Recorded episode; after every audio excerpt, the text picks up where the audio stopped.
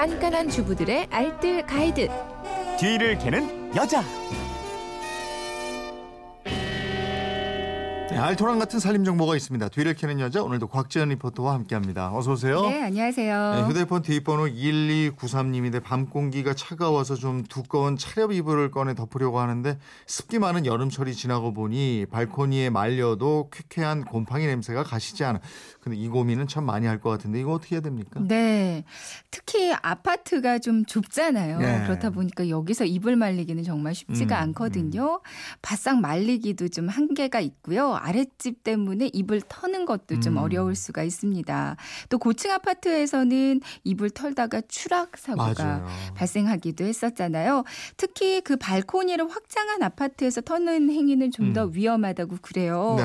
확장 공사를 하면서 상대적으로 난간의 높이가 조금 낮아지기 때문에 음. 추락 위험이 좀 더 높아질 수 있다고 합니다. 네. 그러니까 나의 안전을 위해서 또 아랫집을 위해서 이불 터는 행위는 좀 자제해 주시는 게 좋겠어요. 그래서 그걸 가지고 1층으로 내려와서 터는 분들 도 종종 있더라고요. 네, 근데 저는 애들 붙들고 또 이불 여러 개 들고 1층으로 내려가기는 좀 그렇더라고요. 맞아요. 그래서 요즘 제가 이불 터는 방법은 바로 욕실입니다. 그러니까 먼저 욕실에 환기구를 틀고요. 마스크도 있으면 끼면 좋고요. 네. 이불을 들고 욕실로 가서 그냥 문을 닫고 원 없이 탁탁 털어주세요. 음. 한 5분쯤 지나서 욕실 바닥에 샤워기로 물을 뿌려주거나 샤워를 한번 하고 나오면 되거든요. 음. 그러면 이불도 욕실도 깨끗해집니다. 이렇게 하는 게 속이 좀 편하더라고요.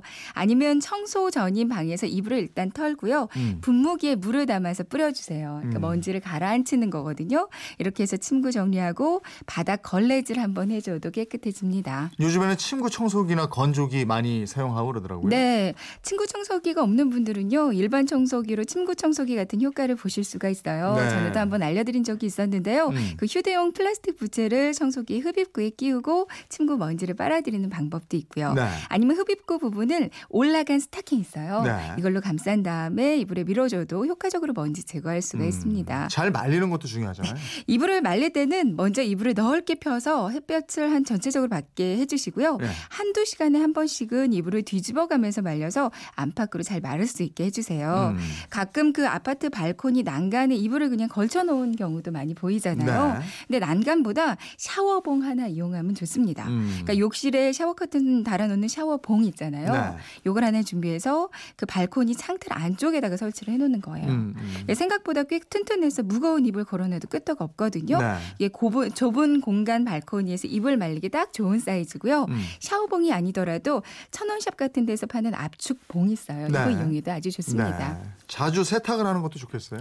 그러니까 이불을 세탁하실 때는요. 가급적 물의 온도는 좀 높게 해서 빠는 게 좋겠고요. 음. 헹굼 마지막 단계에 식초를 넣고 헹구면 세제 찌꺼기 가 남지 않아서 좋거든요. 네. 말릴 때는 이불의 모서리 부분을 밑으로 향하게 해서 말리는 게 좋아요. 아. 그러니까 이불 모서리를 밑으로 향하게 해서 말리면 모서리 쪽으로 더 빨리 물이 고이게 돼서 수분 증발이 더 빨리 되거든요. 네. 그리고 적당히 마른 이불은 다리미로 한번 살짝 다려주면 말리는 음. 시간을 많이 줄일 수가 있습니다. 알겠습니다. 지금까지 뒤를 캐는 여자 곽지연 리포터였습니다. 고맙습니다. 네, 고맙습니다.